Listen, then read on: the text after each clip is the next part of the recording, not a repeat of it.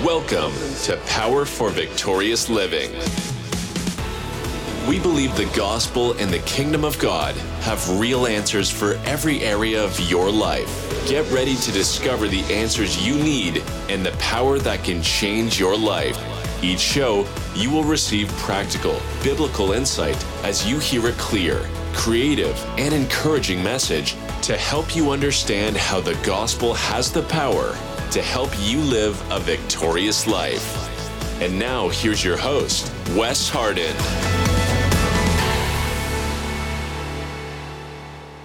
Hey guys, welcome back to another episode. We are so thankful that you're tuning in. No matter where you're tuning in from, hey, we just want to say thank you for tuning in. If you're on the lawnmower, if you're in the bathtub, if you're on the treadmill or in your vehicle in traffic, hey, listen, we just want to say thank you for tuning in. And so we're going to continue our faith series. And so I, I, br- I want to briefly mention something real quick for maybe you're a new listener and just tuning in and or whatever. But I want to I want to say just mention that hey, we I, I don't only teach faith. Okay, so we're going to make sure to cover a bunch of other, we're going to be well-rounded in the Word of God, and we're going to uh, you know teach on and, and, and go over a lot of different things. But I just want to briefly mention, hey, listen, if you're listening and say, well, that's all he teaches. No, that's not all he teaches, but I do want to be obedient to the Lord, because several weeks ago, you know, the Lord told me to teach faith, and so I want to be obedient to that. And, you know, as as as a benefit uh, of me being obedient to the Lord and me going over these things and, and refreshing and going back over the basics and over the fundamentals, we've actually seen some breakthrough in our life here just recently, and we're going to talk about about that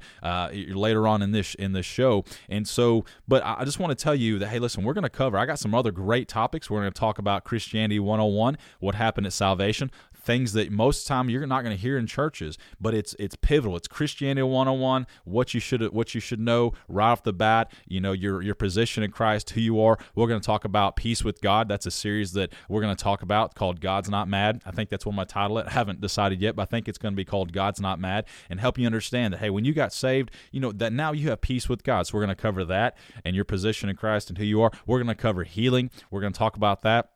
We're going to talk about the power of right believing, and then we're also going to a really great sermon that I really that I I preached previously that I really like, called the Revelation of Righteousness. Stop trying to be what you already are. And so that's just a small taste of some things that we're going to cover. We're going to cover a lot of different stuff. It's going to be really impactful for your lives, I believe. But I just wanted to mention that, that hey, we're not I'm not just teaching faith, but I do want to be obedient to the Lord, because what we're talking about today will apply to everything else that we're going to talk about. And so I just want to make sure that you understand that. So, you know, it's like if you're building a house, you don't start with the roof first. You got to have walls before you can put a roof on, and you got to have a foundation before you can before you can put the walls up. And so we're going to start line upon line, precept upon precept, and build upon these things. And so, you know, the the Bible says that we the, the just shall live by faith, that we live this life by faith. Well, if we're going to live by it, we need to, we can't be amateurs at it. We got to be professionals, which means we got to know what it is, how does it operate, and all those things. And so last message we talked about, the beginning of faith is knowing the will of God. And we, we talked about how you can know exactly God's will concerning your situation, right? And God reveals his will concerning your situation in two ways, the Word and the Holy Spirit. And we talked about that. So now I want to go back to, and this will be a continuation of the law of faith. Uh, and this will be part three. And so we're going to talk about that. So what I want to talk about today, let's go ahead and get kicked off. But I want you to, this is the key thought. And as we're going through everything today, I want you to think about this. And as we're looking at the scriptures, I want you to invite the Holy Spirit to give you revelation to, to, to help you see what the Word of God says. And like I said, it's it's great to listen on the go, but go back, sit down, listen to the listen to this, get your Bible out, invite the Holy Spirit into that that that reading sessions, if you if you if you will, in in with you. And then begin, ask the Holy Spirit to give you revelation, because this is not going to transform your life when it's because it's my revelation. This is only going to help you and transform your life when you understand and it becomes your revelation and God gives you a revelation of what his Word says to you. That's when it's going to change your life. So here's our key thought. So write this down. You can't release your faith unless you're in faith. Okay, that seems like such a simple saying, but we overlook this in, in Christianity. And so, but here's the thing. If we're talking about faith, right, but you can't release your faith unless you're in faith. And you say, well, duh. But here's the thing, is most of the time our actions are saying otherwise. The way Christians think, the way they the way they live their lives, they they actually live it as though, well, you you know, you just, whatever, you just pray. No, no, no. Okay, and we're going to talk about this where James says the prayer of faith shall save the sick. You can pray, and if it's not in faith, it's not going to do anything, because it's your your it's your it's your word spoken in faith, as we're going to see in Mark chapter eleven, that has the ability to change your life, that has the ability to move your mountain, right? So faith can change your life now, but here's the thing. We have to be honest with ourselves. We're not always in faith, and that's okay, because at least we know the problem. We're going to talk about that. But this that's the key thought. You can't release your faith unless you're in faith. And here's the thing. We're not always in faith. Just because you go to church doesn't mean you're in faith, right? Just because you maybe read the Bible every once in a while doesn't mean you're in faith. Okay, so we're going to talk about this. We're going to dive deep into this. So we started last series in uh, the beginning of uh, faith is knowing the will of God is that, or and, and what we talked about, excuse me, the law of faith. We explained in Romans chapter three, verse twenty-seven, that Paul called it the law of faith. He says, where is boasting then? Romans chapter three, verse twenty-seven. Where is boasting then? It is excluded by what law? Of works? No, but by the law of faith. So Paul called this the law of faith. And so remember, we talked about how a law always operates, but you have to cooperate with the law, right? Like, for instance, gravity. Gravity is always going to work. But if I don't cooperate with it, man, it, it can it can be detrimental to me. Like if I go up to the top of the Empire State Building and I walk off the top of it, the law is always going to operate, but I've got to cooperate with it. And if I don't cooperate with it, we know that we know what's going to happen. Splat, right? Or the law of lift. Like I said, I, I'm a pilot. We have a plane and stuff. And so I have to I have to learn the law of lift. I have to cooperate with it. And if I will cooperate with it, I can make that law work for me anytime. And here's the thing. Who designed those natural laws? The law of electricity, the law of lift, the law of gravity, right? The law of sowing and reaping, like a farmer uses. Who designed those laws? God did. Well, if God designed those laws for our benefit, then we can learn those laws and use them for our benefit. That's why he gave them to us, is so we could use them. Okay, if you're hungry, you go and use the law of sowing and reaping to meet your needs, right? If you need to get over the, the pond over there to, you know, Africa or London or something like that, you use the law of lift for your benefit to get where you need to be. God, who gave us those laws? God. Well, just like there are natural laws that he designed for us to use for our benefit, there are spiritual laws that he designed that we sh- we need to learn to, and then we can, once we've learned them, just like the law of gravity, the law of lift, we can cooperate with them, because a law always works. If it only works on Tuesdays, but not on Wednesdays and Saturdays, it's not a law, it's a phenomenon. But a law always operates, but the problem is we have to learn it, learn how it operates, and then cooperate with that law in order for it to, to benefit us. So here's another key. You have to learn how the law operates, okay? You have to learn how the law of faith operates. Well, that's what we're talking about today. Today, we're going to learn how the law of faith operates, right? You had to learn about the law of gravity, right? You had to learn about the law of electricity, right? You didn't grow up thinking, hey, I'm going to walk into this room and flip this light switch and, and electricity is going to be there. You didn't. You weren't born with that innate knowledge. You had to learn that. But now you've renewed your mind to the to the law of electricity. And when you walk into a room, if it's dark in there, you know what you do? You look for? You look for the light switch. You had to learn that. Key, you had to learn that. Well, the law of faith is the same way. You have to learn how faith, what is faith? How does it operate? Why do we need it? And it, Christians that don't learn these laws, they don't learn the spirit, the, the law of love, the law of faith, all these other spiritual laws that God himself designed. If they're ignorant of those laws, they can't walk in those laws. Okay, so here's the thing. We're learning how faith operates today. That's what we're talking about. So let's talk about electricity, right? So like with electricity, you have, you know, the power generation station. Maybe it's a dam that the, through the, the water, it, it generates, you know, electricity. It sends it to the, the transfer stations and all that stuff, and then it sends it to your house, okay? So the electricity is already there in the walls, but let's say you walk into your living room, the electricity is in the walls, but when you walk in there, it's dark. Well, what do you look for? Like I said, you look for the switch.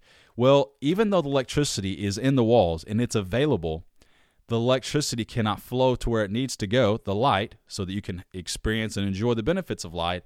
It has to go through the switch. So even though the electricity is there and it's available, it has to flow through the switch to the light bulb in order for you to enjoy the benefit of light. So here's the thing. That switch determines if the electricity gets to where it's supposed to get or not. It's already there, but it has to flow through the switch. Well, here's the thing. The switch has to be on in order for the electricity to flow, okay? So you say, Wes, why are we talking about this? Because the heart is the switch. And when we're talking about faith, Faith is when the heart, which is a switch, is on, that it's on in agreement. And when it is fully in agreement with what God says, that means it is in faith. When the heart is in agreement, in faith, with the Word of God, it is fully persuaded. That means the switch is on. So then that means that the anointing, the power of God, the electricity, so to speak, is now able to flow where it's supposed to go. So here's the thing, is everything that God God has done for you in Christ is available. Ephesians chapter one, verse three says, his divine, or it says, uh, Paul says, blessed be the God and Father of our Lord Jesus Christ, who has, past tense, has already done something. He has blessed us with every spiritual blessing in the heavenly places in Christ Jesus. Second Peter one three, God's divine power has given you and me everything we need for life and godliness, for life, for this life. But it's through the promises. My heart has to believe the promises, be on in faith. When my heart is on in faith, the switch is on, then that which heaven has already made available for me through Christ now can flow into my life. But if I'm my heart's not on in faith, boom, heaven is not going to be able to flow into my life. So just like with electricity, if the switch isn't on, the electricity is in the wall, but just because it's there doesn't mean it, it, it can't flow into the light bulb where it's supposed to be for your benefit, unless the switch is on. The heart is the switch. And so let's look at this, because we're going to see over and over and over in Scriptures, everything I say, we're going to, remember, I'm going to give you the Word, and then you ask the Holy Spirit to begin to show you these things. Because here's the thing, remember, you cannot release faith unless you're in faith, okay? So, but we have to understand that the heart is a switch. The heart has to be on in order for that, everything that heaven has done, to flow into your life. Okay, so let's go to Romans chapter ten, verses six through ten. And it says this. It says, but the righteousness of faith speaks in this way. Do not say in your heart, who will ascend into heaven? That is to bring Christ down from above. Or who will descend into the abyss? That is to bring Christ up from the dead. But what does it say? The word is near you, in your mouth and in your heart. That is the word of faith which we preach. That if you confess with your mouth the Lord Jesus Christ, and you believe in your heart that God raised him from the dead, you will be saved. For with the heart believes. Here's the thing. Remember, the heart's the switch. For with the heart one believes, right? The heart is on in agreement. It's believing. That's faith. It, it's on when the heart's in agreement. With the heart one believes unto righteousness, and with the mouth profession is made unto salvation. So let's dissect this a little bit. Basically what he's saying is, is Christians are always saying, God help me, God help me. All right, and so that's essentially what it's saying. Who's gonna Who's gonna call Christ down from heaven? Like, Lord, help me. But it says this. It says, but the word. It says, but what does it say? The word is near you, in your mouth. What is What is he saying, Wes? Where's my answer? Lord, help me. Lord, help me. Here's the thing. The Bible's saying the answer is near you. It's your mouth and your heart. You see, your answer is in your believing the Word of God and your speaking it. But too many times we're sitting here begging God, and God is saying, hey, listen, I've I've given you, my son died, he shed his blood, I've given you the Holy Spirit, I've given you my promises. You have to you have to get those promises. The promises are your answer. Your heart has to believe those answers, be in in fully fully agreement, fully uh, you know, fully persuaded, in agreement, in faith. When it's in faith, boom, you're going to speak, then releasing the power of that promise into your life, and that promise is your answer. So the answer you are looking for is in your believing the Word and speaking the Word, and that's what this is saying. You're crying out to God, God help me, but God has given you the answer in the form of His Word, the promise. Whatever problem you have, you find the promise. You meditate on the promise until your heart fully believes that. When it's in faith, then when it's in faith, you speak that, boom, and then that promise manifests into your life. So the Word is near. So the answer that you need is literally under your nose, okay? So the Word, it's your heart and your mouth. That's where the answer is. Your heart has to believe the Word and speak the Word. So the answer is near you. That's what it says. The Word is near you. The answer is in is near you. It's in your mouth and in your heart, okay? And so then it says, for with the heart one believes unto righteousness. See, you believe. All right, we talked about why is faith. Why do we have to have faith? Faith gives heaven legality or jurisdiction, or it legally allows heaven to flow into your life. I'm think about this for a second, okay? Your heart is the switch that allows heaven to flow into your life. Think about this. Jesus has already died and shed his blood and made salvation available for whosoever will believe him, okay? I think it's uh, Titus chapter two, verse eleven says that the grace of God has appeared unto all men. So what does that mean? Anybody that wants to be saved, God has already made a, made a, made a, a provision for them to get saved. In other words, the, the answer is already there. And if they want to be saved, you just hear the word, believe the word, speak and confess the word, and then you can get you get saved, okay? So the answer is already available, but you have to hear it, believe it, and speak it in order for it to manifest. So you didn't get saved, even though Jesus already died for your sins and paid for your your for your sins. It's already done, but you didn't receive it until you received it. In other words, you didn't experience salvation until you heard it, believed it, and confessed it with your mouth, and confessed and believed the words that you heard and heard spoken. So salvation couldn't flow into your life until you believed the word and spoke the word. See, that's what I'm saying. So your heart was the switch, the answer. You were saying, Lord, save me. Well, he's already saved you in the sense he sent Jesus. He already paid for your sins. So you're not, it's not God save you. He, he's already provided it. He, it's more of you just, you just need to receive what he's already done. Remember we talked about We were talking about, you know, in this series, which we're continuing and stuff. But man, we had we talked about you got to understand how faith and grace relates. Grace is everything that God has already made available and done for you in Christ, and your faith is simply a positive response to receive that which God has already done for you in Christ and made available to you. So you're not saying, like with Papaw, whenever my grandpa's still alive, you know, my, my people would say, well, you know, God save Papaw. And I said, that's not the right prayer. God's already made salvation available to Papaw. Papaw's got to receive what God has already made available for him. God's already sent his son to die for him. Papaw's got to receive.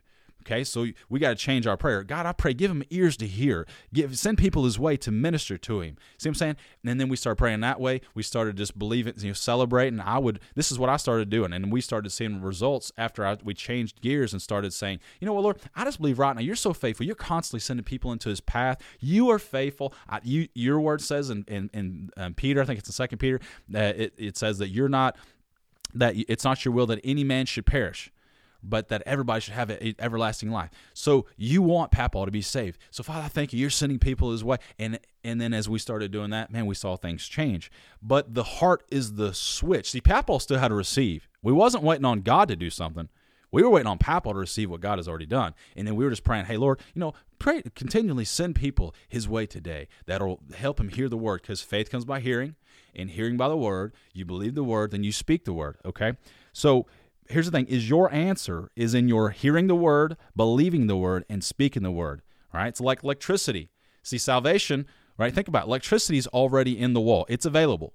But until the switch is on, the electricity that's already available can't flow in to where it needs to go. Salvation was already available for Papaw, but until his heart was on in faith and heard the word, believed the word, and said, yes, Lord, I, I see you want me saved. Jesus died for my sins. I, I believe that in my heart. Jesus, you are my Lord. I confess, I believe, I receive that you're my Savior and that you're the atoning sacrifice for my sins. And when he when he did that, then, see, salvation was available since the since before Papaw was born, but he had to receive it. And until his heart was on and on and, and and then received it, even though it was available, he wasn't he wasn't experiencing it until he heard it, believed it, confessed it, and received it himself.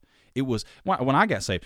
I, I could have got saved day one, but you know what? I didn't I didn't I didn't receive what God has already made available. Okay, so God wasn't I want waiting I wasn't waiting on God to save me. I he was waiting on me to receive what he did two thousand years ago. Does that make sense? Okay, so here's the thing. If something doesn't happen the way the word says that it should happen, then we have short-circuited the process and the problem is on our end. Let's think about electricity, right? In, in an electrical system, let's say like with your house, the, the electricity is already available, but if there's a short circuit or something wrong with that switch, and and, and if it doesn't allow the, the the you know the electricity to go through, the problem is not on the sending end of elec- the electric company. Like, I don't call the electric company and say, hey, will you please you know send electricity? They're going to say, sir, uh, electricity's on to your street. It's available right now. So it the problem's not on the sending end. The problem would be on the receiving end. So anytime that something doesn't have, if if if you're like, let's say for instance somebody dies. That's not that's not, that's not God's will if you die of sickness, right? So if if they say if they're saying, and there's people, they say, well, I believe I'm I believe I'm healed. Well, just because you say it, as Jesus said, just because you say it doesn't mean you believe it. Jesus said it in Mark eleven, as we're, and we're going to get there. He said it's not just the things you say. It's the things that you say and that you actually are believed, fully convinced. Remember, because you cannot release faith until you're in faith.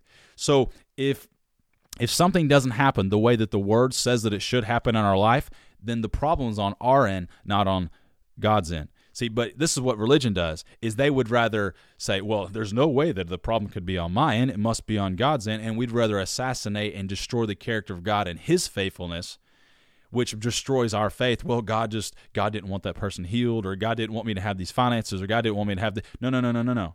Romans chapter three, go read it. It says, let God be true and every man a liar. Let's go there and read it. Romans chapter three, verse three. And this is talking about how Israel rejected Jesus. They didn't believe, and so that's the context. And so it says, for what if some did not believe? Will their unbelief make the faithfulness of God without effect? In other words, if does their not believing mean that the Word of God is not true? No. And that's what he says in verse four. Certainly not. Just because they didn't believe it doesn't mean that the Word of God wasn't true. If somebody goes to hell, it doesn't mean that the Word of God is not true concerning salvation. It just means they didn't mix their faith with it, like Hebrews, I think it's chapter four says.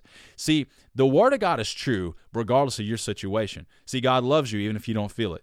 God has already healed you even if you don't feel it. God has already prospered you even though if you're not experiencing it. So God's Word is true despite the circumstances or the situations that you see in your life. And your feelings, because we're in a feeling-driven world, and that's dangerous. We live by faith and not by feeling. We live by faith and not by sight.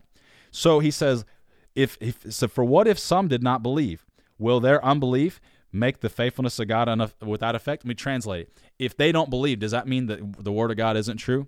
If somebody says, hey, I believe that I'm healed, and then they die, does, does that mean that, that God's Word concerning healing is not true? No, it just means, you know what?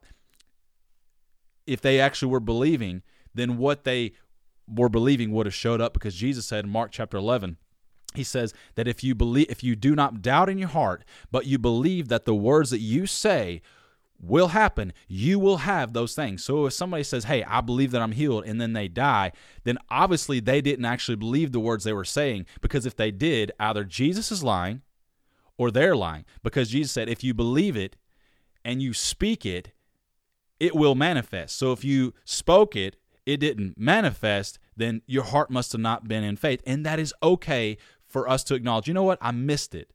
But at least I would. It gives me comfort to know that I missed it instead of God. He's always faithful. He's always faithful. So it brings me comfort to know, you know what, maybe I just missed it. But that's okay, because at least, you know, like they talk about A A meetings and stuff, like A A meetings for, you know, drug addicts and stuff like that. If it, now that we know the problem, now we know what to address. So it's okay to acknowledge that, hey, you know what? I just missed it. I I, I wasn't putting the word in. I, I was meditating on the wrong things. I wasn't in faith. And you know what? That assures me and gives me confidence. You know what, God? You were faithful, I, but I just, I just, I, I missed it. But you know what he's going to say? It's just like a little kid.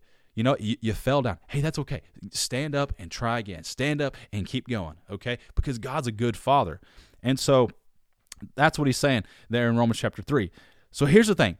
You must be in faith in order to release your faith, all right? Today we're talking about you can't release your faith unless you are in faith. You cannot release something that you don't possess, okay? So James chapter five, verse fifteen, okay, because we're going to go to the Word. James chapter five, verse fifteen says this, and the prayer of faith will save the sick, right? The prayer of faith will save the sick. It didn't just say the prayer. There's a lot of people there saying words, but they're not saying those words in faith. Well, Jesus, it says in James that the prayer of faith will change your situation. It will change your circumstances. Well, if you're not in faith, it's okay. We know how faith comes. Faith comes by hearing, because that's what we're talking about. We have to learn. You're going to have some faith failures sometimes, and you know what? That's okay, but at least you know, okay, it wasn't on God's end. It was on my end, and I can just get the Word. The faith, faith comes by hearing. I can meditate on the Word, get back into faith, release my faith, hold that moment, and then begin to see the promises of God manifest in my life, okay? So it, that gives me confidence to know, man, you know what? It wasn't on God's end. Man, it was just me, and I would much rather, you know, my family or other people know, hey, Wes missed it instead of God. I would much rather them think less of me than God. I'm not going to blame me and my mistakes on God. man, he is always faithful. He's always good. But if I miss it, yeah, you know what? I'm, I'm going to stand up. I'm going to I'm going to try again. It's like in basketball. You miss a shot, what are you going to do? You're going to take another shot, okay? Don't hang your head low. Go take another shot. So here's the key. Write this down. You can't pray the prayer of faith unless you are in faith. Now let's go back to James chapter one, verse six through eight. Verses six through eight. And it says this, because remember, we're talking about you can't release faith unless you're in faith. In the Bible, we're just talking about these scriptures here that reiterate, and that's what it's saying. James chapter one, verses uh, James chapter one, verses six through eight.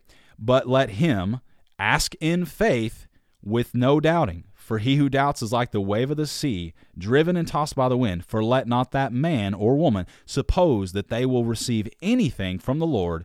He is a double-minded man, unstable in all his ways. Now, here's the thing. That's saying the same thing. You have to be in faith in order to release faith, okay? So your faith is the key. Remember, the anointing flows through faith. You have to be in faith in order to release faith, in order for the anointing of God to flow into your life. So he it says, ask. You have to ask in faith, not doubting, for he who doubts is like a wave of the sea, driven and tossed by the wind. Here's the key. Think about this. For let not that man suppose that he would receive anything from the Lord. It didn't say God wouldn't give it. It just said you wouldn't have the ability to receive it. Remember, Second Corinthians chapter one, verse twenty says, for all the promises of God are yes in Christ, and the amen is spoken by us to the glory of God. So God has already given you. It's like a check, remember? God's given you the promise. It has his signature, says, I've given you this promise, signed God. But this, it, it requ- every check requires two signatures. That's the endorsement on the back of the check. You have to endorse the promise with your agreement, with your amen, in order for you to cash the check or cash the promise, so to speak, for you to for you to experience the promise. So you'll only receive from God the promises that you believe him for and receive him for. Things don't just na- naturally, automatically happen because you say, hey, I'm a Christian. No, you've got to believe it. Salvation didn't just automatically happen for you. You had to hear it, you had to believe it, and you had to receive it. Well, if that's how you receive salvation, that's how you receive every promise in the Word of God. So let's go to Mark chapter eleven, verse twenty-three, because we're talking about you can't release faith until you're in faith. Okay, because remember, that just said you have to ask in faith. Not just ask, doubting, but ask being fully persuaded. Remember, faith begins where the will of God is known. Faith begins with what God says in his word. So we faith comes by hearing the word. Wait, what does God say about my situation? So Jesus was teaching about, this is the lesson of the fig tree. When Jesus cursed the fig tree, right? He goes by the fig tree. He goes up to it. It doesn't have fruit. He curses the fig tree. They come back by the next day, and then the tree is withered up from the roots. The disciples are amazed and say, wait, wow, Jesus, how did that happen? Teach us faith. Teach us how. Remember, because faith is a law. So this is a teaching moment where God, or where Jesus is teaching the disciples how to operate in faith. So let's go there. Mark chapter eleven, verse twenty-three. For assuredly, Jesus said, I say to you, whoever says to this mountain, be removed and be cast into the sea, and does not doubt, key, and does not doubt, but believes that those things that he says will be done, he will have whatever he says. So the key is, Jesus said, it's not just what you say. You can say it and nothing. Remember, the anointing flows through faith. Your heart has to be on in faith. The heart is the switch. The switch has to be on in faith, and it has to be fully persuaded, fully agreement with what God says in his word. When your heart is fully in agreement and fully persuaded, then the, the anointing can flow into your life. The anointing from that promise can flow into your life, right? But it has to be in faith. Jesus said, if you speak, excuse me, and you do not doubt in your heart. Well, here's the thing. Remember I mentioned earlier, if somebody says, you know, like let's say Aunt Susie says, hey, you know, she she was battling cancer and stuff like that, and she was saying, I, I believe I'm healed, but then she dies. Well, if if we say that, well, you know, either Jesus is lying or she's lying. If she said she believes she was was healed, yet she died, then all that revealed is, that really just revealed, well, maybe she wasn't fully persuaded. She wasn't fully persuaded in her heart. And that doesn't mean that she wasn't good. It doesn't mean she doesn't love God. It doesn't mean that God doesn't love her. It just means, hey, she she let the situation become bigger in her heart than the word of God in her heart. Because faith is where your heart is more fully persuaded in what God says in his word than anything in, in your situation that would be contrary to it. So if she actually believed that by his stripes she was healed, right, Isaiah chapter fifty-three, then she would have experienced that in her life. So either Jesus is right or she's right. Well, if she died, then that just, and that, that just simply shows us that, hey, you know what? She just wasn't in faith. You can't release faith unless you're in faith. And that, like I said, that doesn't, people don't like that. But I would much rather know that, hey, you know what? If that was me, I would much rather my kids and my family know, hey, you know what? Wes just, he he couldn't quite get into faith. The, the you know, the pain was a loud voice, or the situation was a loud voice, and he just couldn't quite, quite get in faith. But that doesn't mean that healing doesn't belong to us. That doesn't mean that God didn't want him to be healed. God wanted to be healed, but he just didn't get in faith to receive what God, through Christ, has already given him. And so God was, I would much rather my family say, you know what, God was faithful, the promise was, where, was there, but you know what, Dad or or Uncle Wes or whoever just couldn't quite get in faith. I would much rather them know that the problem was on my end and that their God's still faithful, versus them blaming God and all that stuff and jeopardizing and, and destroying their relationship with God. See what I'm saying? So it's, I would much rather my family th- know, hey, you know what? I just didn't, and that doesn't mean that I didn't fight valiant. You know, it's also, it's like in the in the battlefield. If a, if a soldier's fighting valiantly and he dies in the battlefield, we're not going to say, you know, oh, boo, you know, on him, boo, you know, we're not going to, we're not going to, you know, look down on him. He was fighting in a battle and he lost. Okay. So it's the same thing. If somebody loses a faith battle, I'm not going to look down on them, but at the same time, we do want to look at it and say, okay, wait, hold up. Faith is a law. It always works. And so let's look at this like a spiritual scientist. Well, let's dissect this, look at this. Because if you're ever in a life or death situation, you're going to need to know how faith operates, or we going to, we know how it's going to end for your life.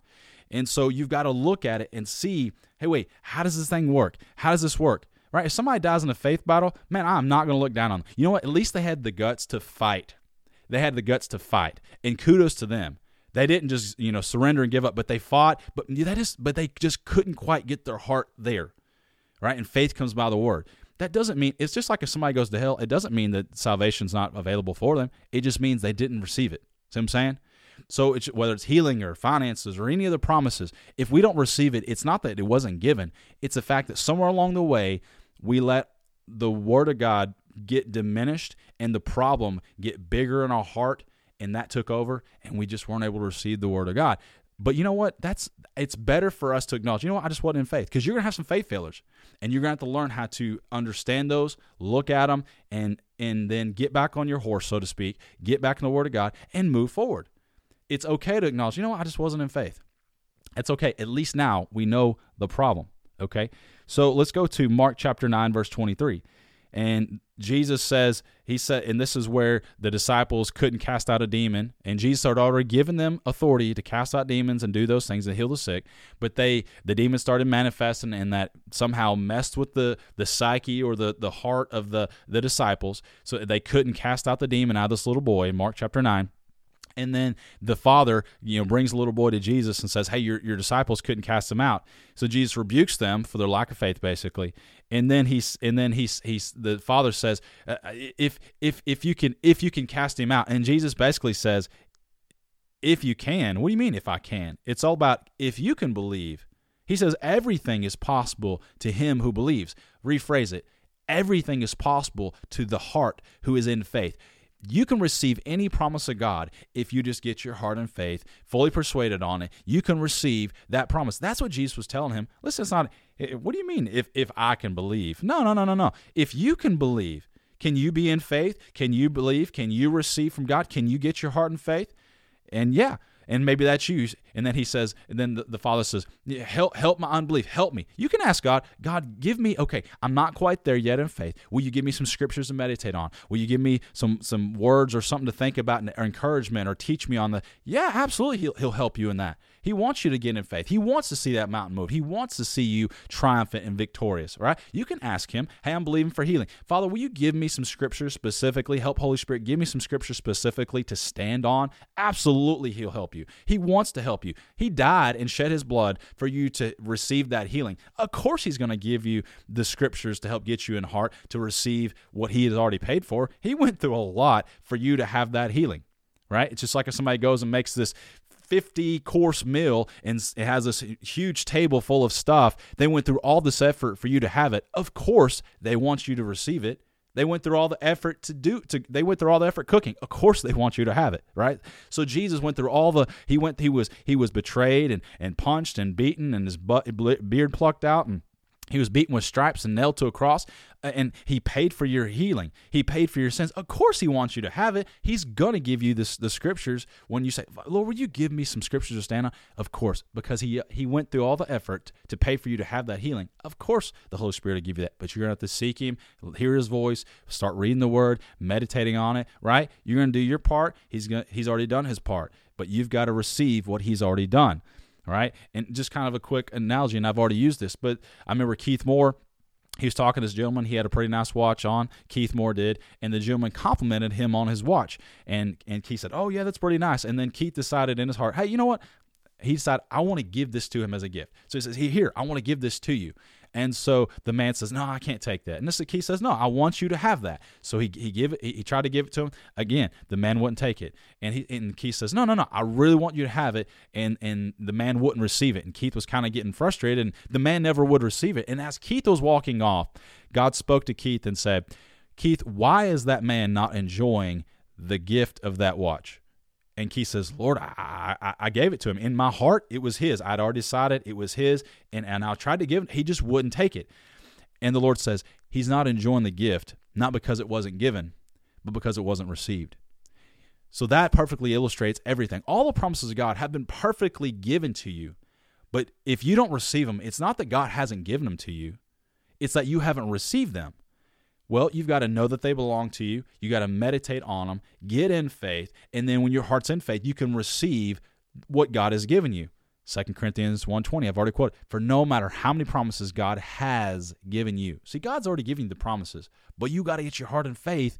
And how does faith come? Faith comes by hearing, hearing by the word. And it's not just having heard one time. You hear over and over. So let's keep going. So the problem is that you have to know if you're in faith in order to release your faith. See, and this is something most Christians never think about this. You have to kind of pay attention to your, your heart and stuff and monitor it. So the problem is, you see, you have to know if you're in faith to be able to release your faith, okay? So here's the thing. If you're going to release your faith, you have to make sure and know how you're in faith. So you say, Wes, well, that's a good question. H- how do I tell if I'm in faith? How can I tell if I'm in faith? All right, let's go to the Word. The Word says in Luke chapter eight, Luke eight, verse thirteen, and Jesus says, it says, but the ones on the rock, he's teaching a parable. And he's talking about the Word, right? And faith comes by hearing, hearing by the Word. And when you read this parable, you go through there, you're going to see how faith comes. And then when faith comes, joy is a result of being in faith. In other words, you can tell if you're in faith because joy will be present. And that's what this is talking about. You hear the Word, you receive the Word with joy, he says. Let's read this. But the ones on the rocks are those who, when they hear the word, they receive the word with joy. And these are and these have no root. They believe only for, only for a little while, and in time of ten, uh, temptation, or basically the, the testing, the enemy tries to steal the word away, they fall away. But it says that they hear the word, they receive the word with joy. So that's how you can tell. You say, Wes, how can I tell if I'm in joy? Well, when you meditate on the word, and you hear it, joy is going to come up in your heart. You'll have joy in your heart. I'm going to give you an example that will help illustrate this. So how does a person receive the word? Like, let's say with the, the lottery. Let's say somebody wins the lottery, right? They announce, hey, such John Smith has won the lottery. How does a person receive the word when they have won the lottery? With joy, right? So, because like somebody says, hey, John Smith, you've won the lottery. He hears the word, you've won the lottery. And because he believes what they've said, he receives it with joy. He believes, hey, well, they said I've won it, so therefore I have, you know, so many millions of dollars. So because they've heard the word, they believe that the person telling them is telling the truth. So therefore, well, I have what that person says I have. Man, I'm a multi-millionaire or multi-billionaire or whatever the lottery is. So I'm saying, so the person receives the word because they believe what was told them was true.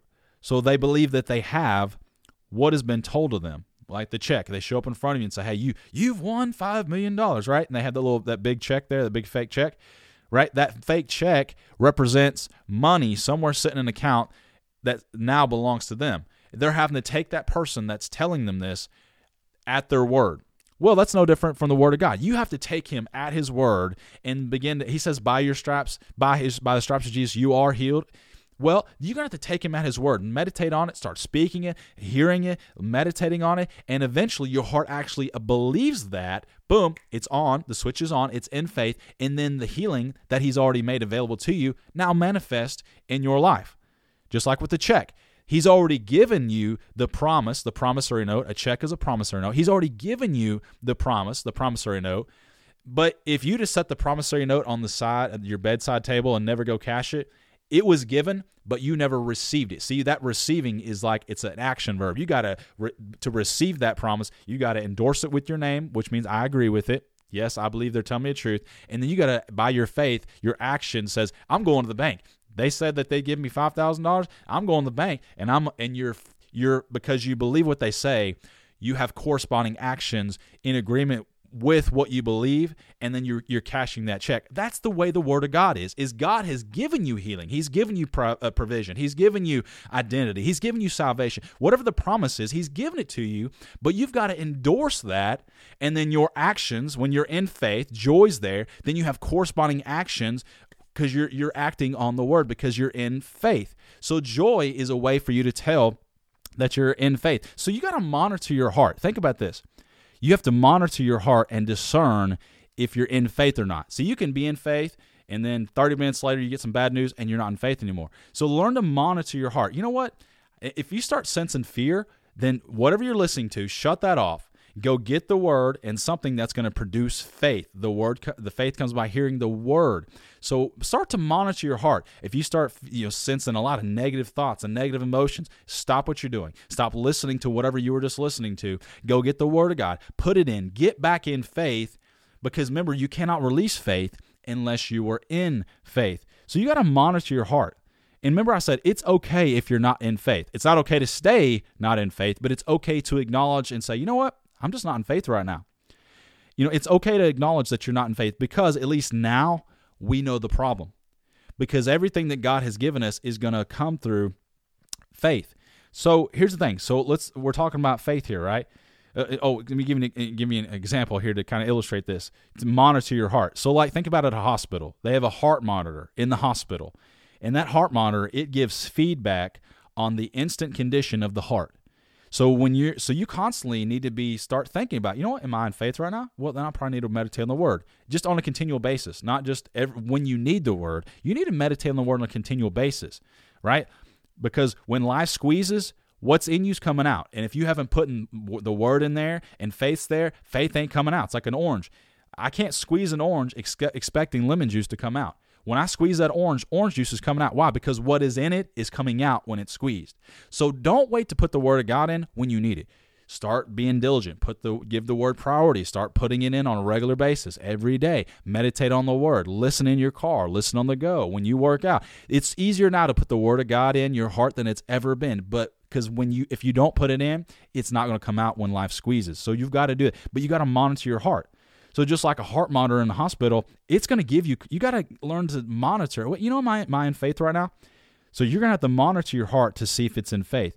And remember, joy is a sign of your heart being in faith. So if there's not, so really joy is kind of a, a, a the an indication of your of your faith level. Well, you say, why is that, Wes? Well, go back to the person that won the lottery. When they hear the Word and they receive the Word, you've won five million dollars. Because they received the Word, they know that because I've heard, I, I believe what that person says, I have the five million dollars. They're believing that person and what they said.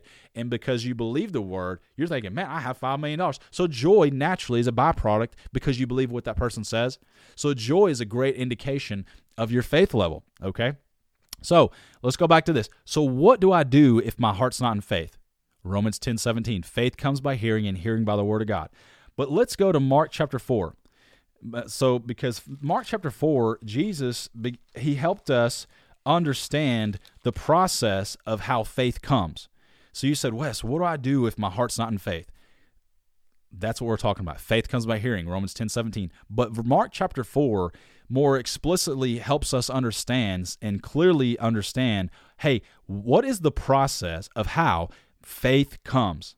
Okay, because Mark chapter four, Mark chapter four is the you you you you you should be looking at Mark chapter four so much. Like it should, when you open your Bible, if it falls to the ground, Mark chapter four should open up, because Jesus said that if you don't understand this parable that he teaches here, nothing else is going to make sense to you. Nothing else is going to happen, and and it's, he says that in verse thirteen. Okay.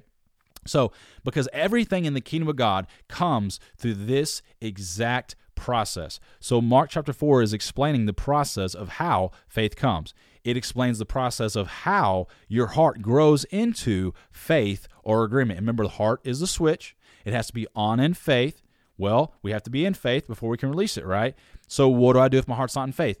Faith comes by hearing, hearing by the word. You put the word in. Mark four is explain the process of how we get our heart in agreement. So here's the key.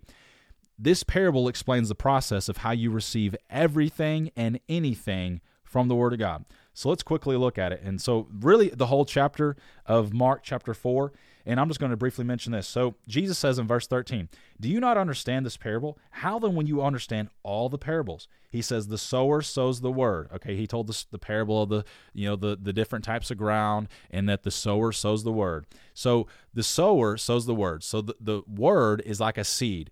You have to take that seed and put it in your heart. And he explains that the ground is your heart. So your heart is like ground. The word is a seed. And so for you to get in faith, the word is going to have to be in your heart. Just like in order for a seed to grow into full maturity, the seed has to be in the ground. Well, the word has to be in your heart in order for it to grow into full full uh, into full maturity or agreement, okay? So he explains this. So now let's go, and I don't have time to kind of rush through. I got some more stuff to cover here. But in Mark chapter four, verses twenty-six through twenty-nine, this is very key, and I'm going to read it. And this is the process of how faith comes, which is explaining Mark or uh, Romans chapter ten, verse seventeen. And Jesus said, verse twenty-six, "The kingdom of God is as if a man should scatter seed on the ground." So he's telling you, everything in the kingdom of God is going to come just like this. In other words, if you're going to receive salvation, it's going to come like this. If you're going to receive healing, provision, you understand who you are and your identity, peace, whatever, everything, every promise of God is going to be received through the process explained here. So if you if you want to learn how faith works, this needs to be one of the most important um, parables that you spend time meditating on, because once you get it and you understand it, boom, now you're going to learn, wait, okay, if I'm not in faith, then I... Mark four says, well, I, the word's a seed. I put the seed in the ground. The seed has to stay in the heart or in the ground long enough for it to grow into maturity. When the, when the seed grows into full maturity, the sickle comes in, and then you reap the harvest, right? The seed has to grow. It grows like corn. You plant the seed, it grows, and then when it reaches full maturity where the ears are, it's ready for harvest, then you use a sickle or whatever, use a harvest machine to harvest it. The sickle or the harvesting of it is you speaking. So when your heart grows into, you put the word in there, your heart grows into agreement with the word of God, then you speak, boom, which is a sickle, you're harvesting or reaping the the the, the harvest of the seed that was planted. So for instance, healing. You put healing scriptures in there. Your heart finally reaches where, you know what, I believe that I, I'm I'm I'm healed. Then when your heart's in agreement, you you speak, I I believe I'm healed. Boom. Then you, that's the harvest of it. Now that that promise manifests in your life, because remember, the heart is the switch.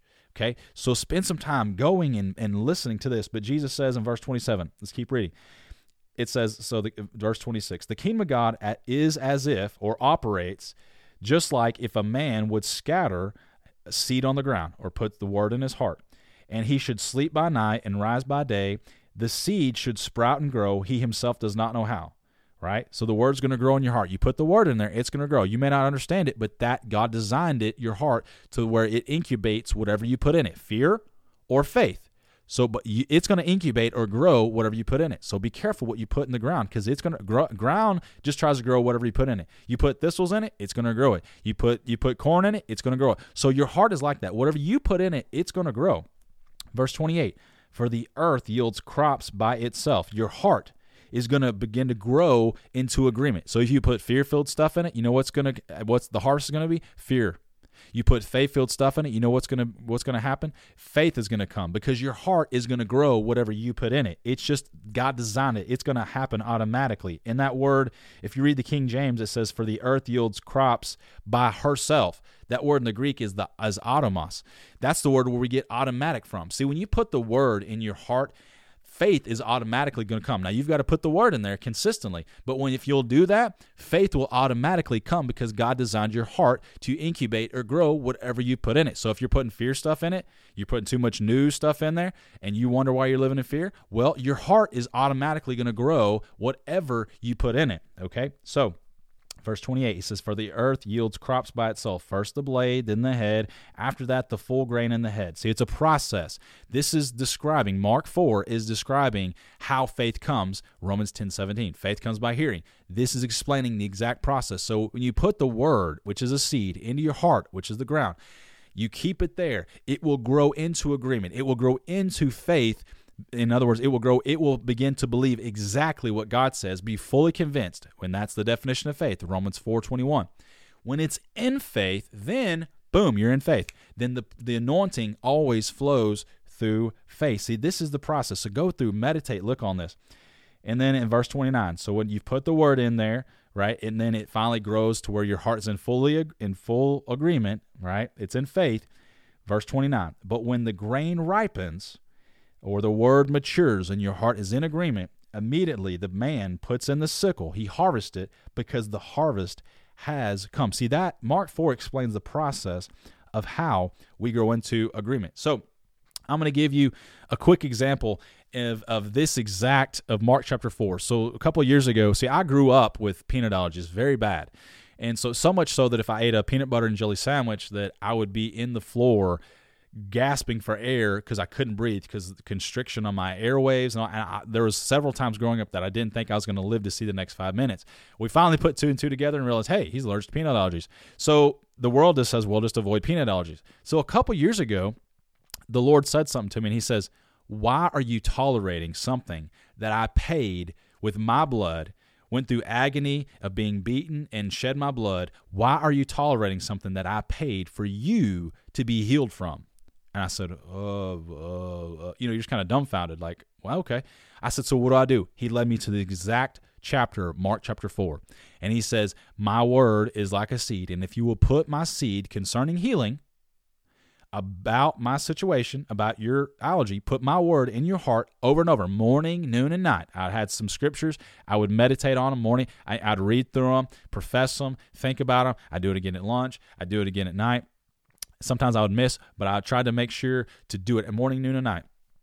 Then eventually I was driving, and one day, well, let me back up. I did that for uh, probably several weeks, maybe a month or a half or so, and then I thought, okay, I'm in faith.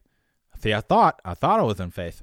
Just kidding. I thought I was in faith, but I, I so I thought I thought I was in faith. So I said, okay, I'm gonna eat some peanuts or peanut butter or whatever. I started wheezing. So then I then I started to get discouraged. I thought, Lord, I thought I was in faith. And he said, he says, here's the thing. If you don't stop putting the word in, it will grow to full maturity. Your heart will grow into faith. If you will be faithful to plant the ground, be focused on the being rooted and grounded. Don't focus on the harvest. Focus on your, the process of putting the word, being rooted in the ground. Make sure you focus on putting the word in there. If you don't quit putting the word in there, your heart will grow into agreement. Right? Because here's the thing. He says you you don't see all the growth underneath. Like with the seed, it grows for a while before you see anything above the surface. So he said you were there has been a bunch of progress happening underneath in your heart. It, the the word was growing in your heart, becoming rooted. You did, you gave up too soon. He said, so it's a process. He's like, now you may hear the word and instantly be in faith and receive it. And that's great. That's God's best. But sometimes if you've lived with something for so long, it may take a little bit to get that word rooted and grounded in your life. So he said, but don't be discouraged. He says there's been a lot of progress happening under the surface. You don't see it, but it's happening. Don't stop putting the word in. So I kept putting the word in. Then one day I was driving and I just, I knew that I knew, joy was present. I knew that I knew that I knew I was healed. I wasn't trying to be healed. I knew I was healed and that he had already healed. I knew I was healed. I wasn't trying to conjure it up or make myself believe. I knew that I knew that I was healed, and joy was present in my heart. And when it, when it happened, I just said, I'm healed. Boom, the sickle. I, reached, I, I, I reaped the harvest of that seed that I would, I'd planted in my heart. I cultivated it, kept it there till it grew to maturity. When it was in maturity and my heart was in faith, I spoke. And then now I eat peanut butter. I just eat peanut butter and jelly sandwich. Uh, You know, because I love Reese's Cups and stuff, but I, you know, I ate just a peanut butter and jelly sandwich the other day. But that is how this is going to happen for you. So let me give you another uh, quick story because I still got some stuff to cover. I want to talk about um, you know, because I, I said earlier, when, you know, that because we've been going over this faith stuff, that, hey, just going over it and going over the fundamentals, we had a recent breakthrough. So I'm a real estate agent. So I had a deal that it fell through and we terminated.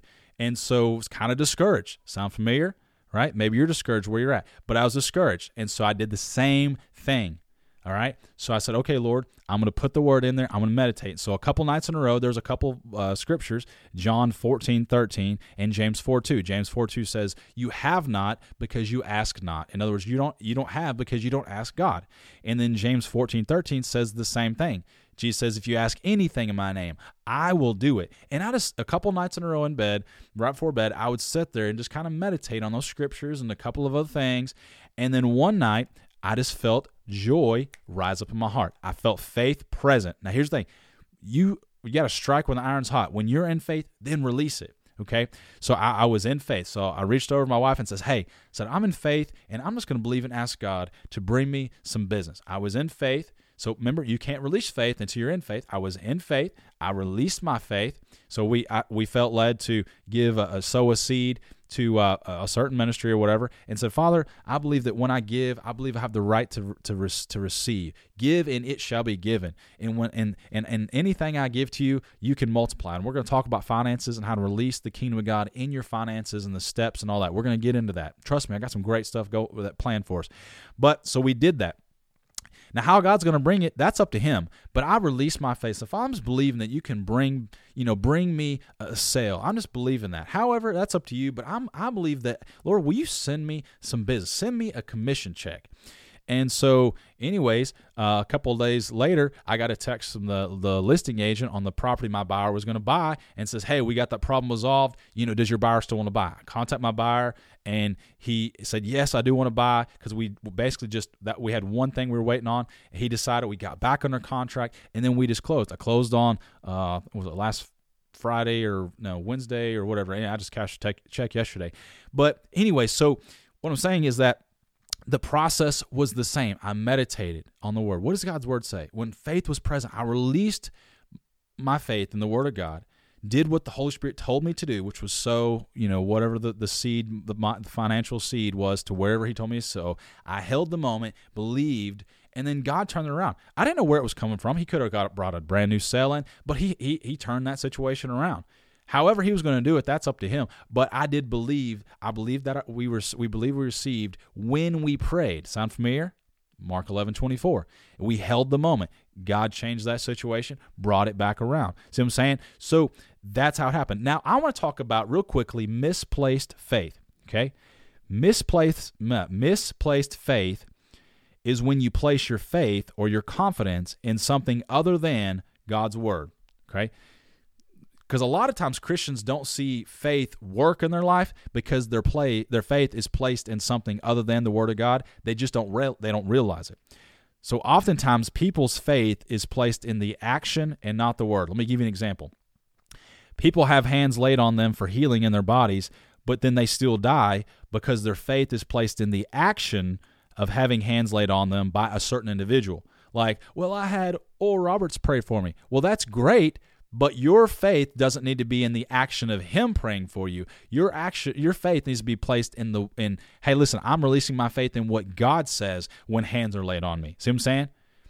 So their faith is not placed in the Word of God, and it's not placed in God and His Word. It's placed upon an action. So that's the thing. So instead, they should release their faith in what the Word of God says when hands are laid on them. See what I'm saying? Let me give you an example. So like, for instance, that analogy that I just give you of, of us releasing our faith there with, with me and my wife. When we released our faith, our faith was in what God's word says. But if you try to do the same thing, but you you put your faith in the action of giving, it says, well, I believe I received because I gave. That's not, your faith is misplaced in the action, and it's actually not in the Word of God. So then you would do the same thing we did, but you wouldn't get the same results because our faith was in God and His Word. Your faith was in the action. See what I'm saying? So really it was, it was your faith based upon you and what you can do.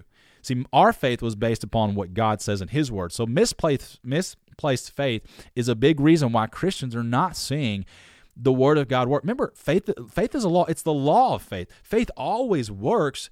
The problem is we don't learn we don't learn how it operates, and then we don't operate with it. But that's what we're doing. We're learning how this works so you can learn how to make this work for you. So um like let's let's let's keep thinking about that that story. So so like, you know, when we released our faith, it was in the Word of God. But if you try to do that same thing, but your faith was in the action of giving, then your faith would be misplaced. So instead, you would need to meditate on what the Word of God says. And then when you're in faith, you need to give. And then you would say, I give and I believe I receive because of what God says in His Word. Not I give and I believe I receive because I gave. See, there's two different things. One is based, one's faith is based in the action. That's not faith. The other is based in God and His Word. That's faith. See what I'm saying? So both look the same to somebody look on the outside. Both of them, both of the, because they see the actions, they look the same, but only one of them are actually based on faith in God and His Word. See, the the other would just be a religious experience. See, so that's what I'm saying. So get the Word. F- faith is based on the Word. Man, that's powerful. So here's the thing. So make sure that you're in faith and that your faith is in the Word and what it says. Man, that's powerful.